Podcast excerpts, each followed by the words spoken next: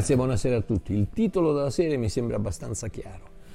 Per amore del religionista. Sì, in risposta a tutti quelli che mi danno dell'eretico, guida cieca, figlio di Satana, voglio rispondere con amore, sperando che quanto diceva l'Apostolo Paolo in 1 Corinzi 13, 8, agape unde poté e cripto, l'amore non verrà mai meno, l'amore non fallirà mai, spero che sia vero e che io in qualche modo riesca almeno a farli sostare un attimo sulle mie parole e considerare la possibilità che quanto dico sia vero. Oh, FS, fratello FS, ha scritto su Facebook questo, controllate con le scritture quello che vi dice, parlando di me. Dio non dice da nessuna parte che ci ha perdonati tutti i peccati, passati, presenti e futuri. Dopodiché FS cita 2 Pietro 1 dal 3 all'11, facendo particolare attenzione al versetto 9, che dice chi invece non ha queste cose è cieco e miope, perché ha dimenticato di essere stato purificato dai suoi vecchi peccati. Conclude con a caratteri cubitali un consiglio fraterno, leggete la Bibbia, non fidatevi di nessuno, Paolo diceva ai Bereani, giudicate con le scritture se quello che vi dico è scritto. E poi chiude con la solita frase evangelica, pace del Signore. Ok, caro FS, hai perfettamente ragione. Bisogna controllare qualsiasi cosa che viene detta alla luce delle scritture, però allo stesso momento non alla luce di un isolato versetto che potrebbe voler dire tante cose, che, che poi vi spiego, ma al quale faccio, vogliamo dire ciò che ci fa piacere, semplicemente per poter contestare quella meravigliosa realtà che tutti, ripeto, tutti i nostri peccati sono stati perdonati. Ma vediamo di cosa si preoccupa il fratello FS. 2 Pietro 1,9 dice che siamo stati perdonati dai vecchi peccati. Ok, vecchi da che data? Dalla conversione? Dall'ultima confessione? Dalla nuova nascita? Ma se siamo perdonati solo dai vecchi, e nota bene che non dice solo dai vecchi, dice dai vecchi, che vuol dire fa benissimo tranquillamente parte del concetto di tutti, vecchi, presenti e, e, e, e futuri. Ma come dicevo, se siamo perdonati solo dai vecchi, e allora vuol dire, vuol dire che Dio non conosce il futuro. È strano perché Colossesi 2, 13 e 14 dalla Bibbia della gioia dice questo, a causa dei vostri peccati e della vostra vecchia natura corrotta, di fatto voi eravate come morti, ma Dio vi ha fatto rivivere con Cristo. Egli ha perdonato tutti i nostri peccati, eliminando l'atto di accusa contro di noi, che è l'elenco dei comandamenti che noi non abbiamo osservato. Dio ha tolto di mezzo le accuse contro di noi, inchiodandole alla croce di Cristo. Una volta per sempre il sangue di Cristo sulla croce ha cancellato, distrutto le accuse contro di noi. Quindi Paolo qui non fa altro che riprendere il concetto del Battista in Giovanni 1,29 dove dice Ecco l'agnello di Dio che toglie il peccato del mondo, cioè tutto il peccato, la natura del peccato, Dio la toglie dal mondo. E se Dio ci ha perdonato solo i, va- i vecchi peccati, ma cosa dobbiamo farci con i nuovi peccati? Pentirsi e confessare, come i cattolici. Ma la Bibbia dice che senza spargimento di sangue non c'è il perdono dei peccati. Quindi, Ebrei 9:22. Come la mettiamo allora? E poi come la mettiamo con i peccati di omissione? Quelli che non sappiamo neanche di aver commesso. Giacomo 4,17 dice: Chi dunque sa fare il bene non lo fa, commette peccato. E amore mio, come facciamo a farceli perdonare se non sappiamo neanche quali sono, non sappiamo neanche che li abbiamo fatti?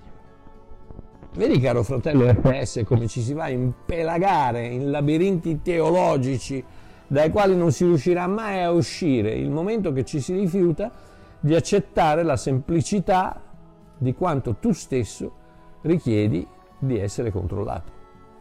La scrittura. Oh, adesso voglio, leggerti, voglio, voglio controllare con un paio di versetti, soltanto un paio perché chiaramente non abbiamo tempo di passare tutta la notte a leggere, a leggere i versetti della Bibbia, ce ne sono centinaia. Tutta, ricordati una cosa, tutta questa Bibbia, tutta questa Bibbia, questo non è rosso, è giallo, è dorato, ma tutta questa, questa, questa Bibbia, la parola di Dio, è centralizzata dal nastrino rosso del sangue di Cristo, tutto, dal Vecchio Testamento al Nuovo Testamento. Tutto quanto è basato sul sacrificio di Cristo, tutto, dall'inizio alla fine. Nel Vecchio Testamento sono ombre, nel Nuovo Testamento è la realtà, è la sostanza. Il sangue di Cristo che compie il sacrificio finale perché Dio possa accettare l'uomo che accetta quel sacrificio. Semplice. Ok, vediamo cosa dice la Bibbia sul perdono dei peccati. Ok, lo chiedi tu, sei tu che dici dobbiamo controllare con la Bibbia e controlliamo. Allora, Efesini, e ripeto, ce ne sono a Iosa, ma ne controlliamo soltanto un paio. Efesini 1,7 dice in cui nel figlio abbiamo, abbiamo, abbiamo, non avremo, abbiamo, abbiamo la redenzione per mezzo del suo sangue. Abbiamo la, la redenzione avviene per mezzo del suo sangue. Abbiamo la redenzione per mezzo del suo sangue. Nel, nella lettera agli ebrei eh, l'autore dice che la redenzione ci, ci, ci, che attraverso il suo sacrificio abbiamo la redenzione eterna. Quindi abbiamo la redenzione per mezzo del suo sangue. Che cosa è? È il perdono dei peccati il perdono dei peccati. Abbiamo, abbiamo, non avremo, abbiamo il perdono dei peccati. 2, Efesini 2, 4, ma Dio,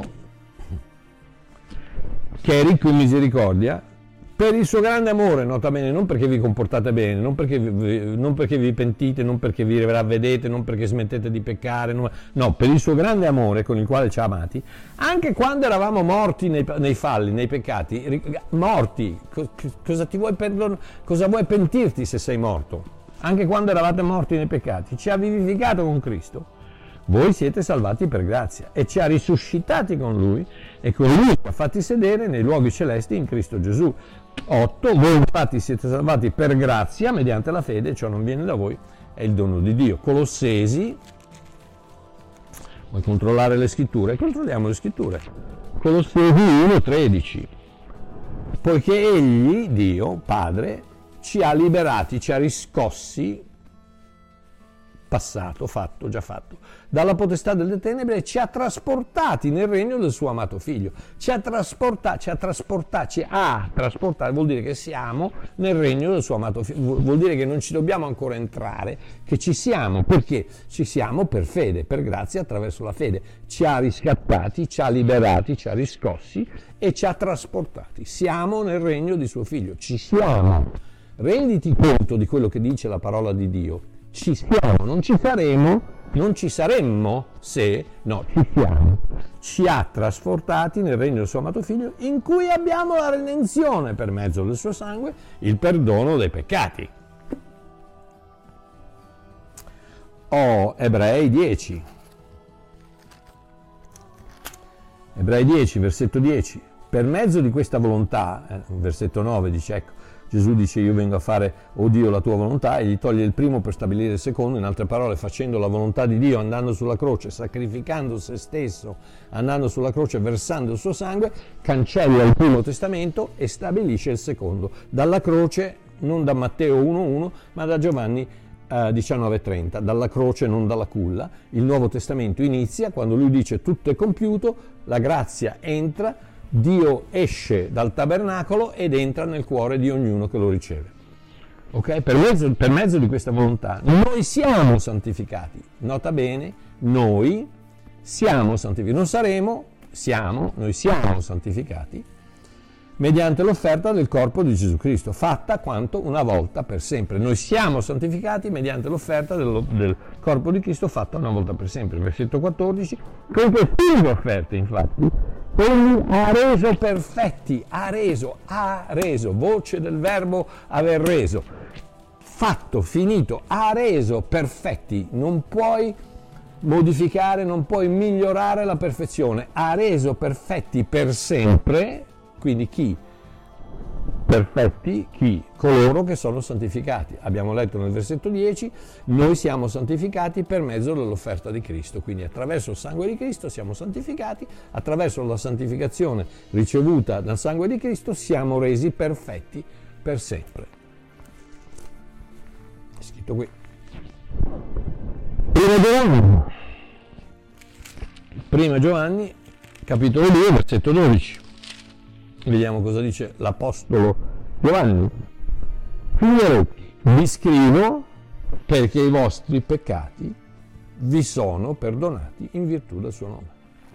Vi sono, non vi saranno, non vi sarebbero, forse chissà, vi potrebbero essere, no, vi sono perdonati in virtù del suo nome. Adesso vediamo una, e ripeto, ci sono dozzine, dozzine, dozzine di versetti, ma vediamo un attimo questa bellissima combinazione tra Gesù e, e Paolo. Giovanni, capitolo 3, Giovanni sta parla- Gesù sta parlando con, con Nicodemo, quando gli chiede cosa devo fare per entrare nel regno di Dio, abbiamo visto, abbiamo appena visto, che lui ci ha trasportati al momento della, della conversione, ci ha, ci ha liberati dal mondo delle tenebre e ci ha trasportati nel regno del suo figlio. Quindi deve entrare nel regno di Dio, accetta il sacrificio della croce. Gesù dice, dopo quel bellissimo versetto 16, poiché Dio ha tanto amato il mondo che ha dato suo unigenico figliolo affinché chiunque crede in lui non perisca ma abbia la vita eterna, Dio infatti, versetto 17, non ha mandato suo figlio nel mondo per condannare il mondo. Stranamente, da secoli cattolici, evangelici, pentecostali, religionisti in genere, invece cercano di condannare il mondo attraverso la venuta di Cristo. Ah, sai, se tu non, ti, se non fai questo, se non fai quello, se non fai quell'altro, Dio ti manda all'inferno.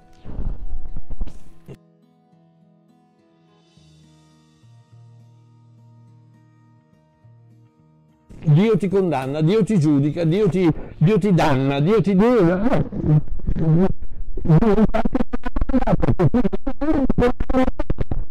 ma finché non sia salvato per mezzo di lui. Questo è il cuore di Dio. Il cuore di Dio è che il mondo possa essere salvato e come semplicemente accettando versetto 16 che non perisca ma abbia vita eterna semplicemente accettando il sacrificio di Cristo non comportandosi bene, non pentendosi, non ravvedendosi, non tenendo riti stretti questa salvezza una cosa che scende dal cielo e vai passardi a perla perché la lascia andare No, la salvezza non è una corda che scende dal cielo, la salvezza è la mano di Dio che dice nessuno potrà mai toglierti dalla mia mano. Quindi 17-18, chi crede in lui non è condannato, ma chi non crede è già condannato, perché non ha creduto, non perché, non, non perché ha peccato, non perché si è comportato male, non perché ha, gli è stato perdonato solo i vecchi peccati, ma quelli nuovi no, e quindi, e quindi niente, no, perché non ha creduto. La salvezza è ottenuta per grazia attraverso la fede, non il comportamento, perché non ha creduto nell'unigenito figlio di Dio. E adesso guarda, Dio ha salvato il mondo e, e, e mm, come Gesù stava dicendo a, a Nicodemo e, e, Paolo lo riprende in 2 Corinzi 5 dove 19 dice poiché Dio ha riconciliato a sé il mondo in Cristo ha riconciliato, fatto ha riconciliato a sé il mondo in Cristo non imputando agli uomini i loro falli non imputando agli uomini i loro falli caro FS tutti i giorni falli, tu, tu, tu falli, pecchi, tu tutti i giorni io pecco, tutti i giorni, tutti cotti, se, se i nostri peccati non fossero perdonati, siamo tutti cotti, non ce ne va uno al cielo, perché Paolo stesso dice nessuno è giusto e tutti sono privi della gloria di Dio. Quindi o accetti la grazia o sei cotto, fatto. È inutile che continui a dire solo i vecchi peccati. No, i vecchi peccati, quelli di oggi e quelli di domani. Um, Dio ha riconciliato a sé il mondo in Cristo non imputando agli uomini i loro falli e ha posto in noi la parola della conciliazione che cos'è la parola? Noi dunque facciamo da ambasciatori per Cristo, come se Dio esortasse per mezzo nostro, vi esortiamo per Cristo, siate riconciliati con Dio. Perché? Perché Dio si è riconciliati con voi, grazie, ma adesso ci vuole voi riconciliatevi con Dio, che è la fede. E poi senti, poiché egli ha fatto essere peccato per noi colui che non ha conosciuto peccato, affinché noi che non avevamo conosciuto giustizia fossimo fatti giustizia di Dio in lui. Lui che non ha conosciuto peccato è stato fatto peccato, affinché noi che non abbiamo conosciuto giustizia fossimo fatti giustizia. Quindi la mia domanda è questa, se noi siamo la giustizia di Dio in Cristo, ma come fa a esserci peccato in te? Sei la giustizia di Dio, sei la giustizia di Dio in Cristo, sei la giustizia, non ci può essere peccato in te. Deve essere stato cancellato, tolto airò, l'agnello di Dio che toglie airò, aria, airò il peccato del mondo, lo toglie il peccato del mondo, lo toglie, lo distrugge, lo annienta, lo polverizza, lo bombatomicamizza, lo, lo distrugge completamente eh, perché non hai più un peccato di cui preoccuparti, soltanto le conseguenze su questa terra. Quindi questi due versetti chiaramente dicono se siamo diventati la giustizia di Dio in Cristo, è possibile che il peccato possa essere in noi? Assolutamente no. Ma allora Mario cosa voleva dire Pietro nel versetto citato dal fratello FS? Ma semplice, Pietro parla delle sue, delle sue epistole di attitudini, modi di fare, di condotta e sì, i peccati, quelli che eravamo sempre pronti a commettere prima della salvezza. Guarda cosa dice prima Pietro 1, 14 e 15. Dice questo. State a sentire. Come figli ubbidienti, come figli ubbidienti, non conformatevi alle concupiscenze del tempo passato quando eravate nell'ignoranza. Non fate i vecchi peccati che facevate prima, non fate gli scemi, smettetela di comportarvi come vi comportavate prima non conformatevi alla concupiscenza del tempo passato quando eravate nell'ignoranza, quando non sapevate ancora quello che dovevate fare.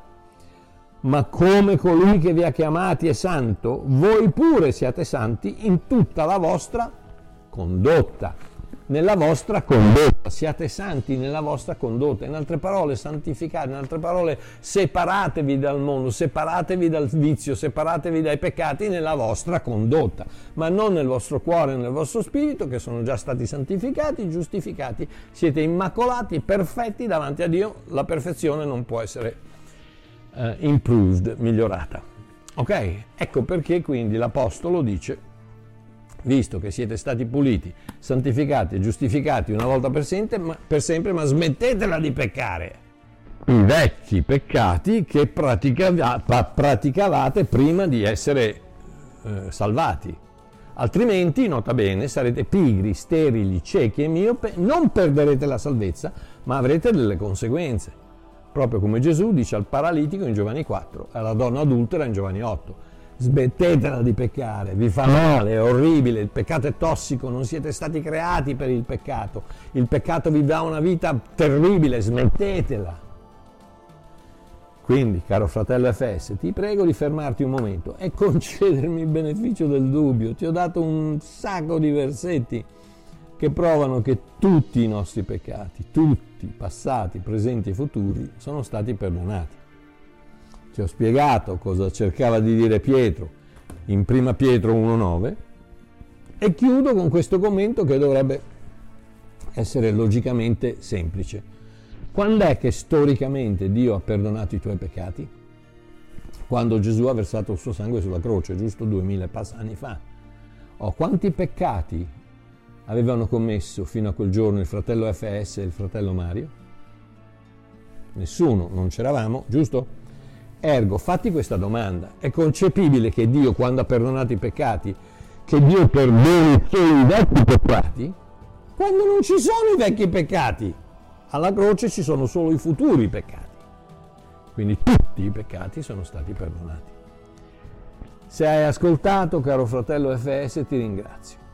Ti ringrazio dal cuore se hai ascoltato. Se non hai ascoltato, prego che qualcuno ti mandi questo link e che tu possa ascoltare con tutto il mio cuore, con tutto il desiderio di esserti utile, spero di averti almeno dato qualcosa a cui pensare, perché il, il mio scopo è quello di presentare a più gente possibile, a più persone possibile, ciò che io credo essere la verità. Gesù, solo Gesù, 100% Gesù, unicamente Gesù, l'eroe di questo libro.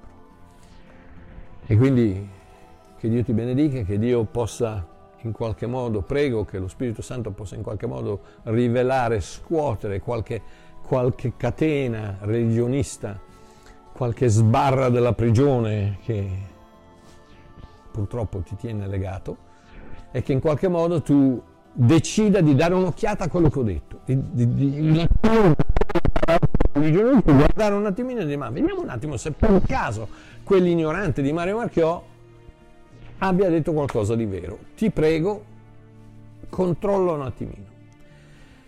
E se poi continui a essere contro di me, ma che Dio ti benedica lo stesso, eh, l'importante è che siamo fratelli, l'importante è che un giorno ci troveremo in paradiso e vedrai che avevo ragione io.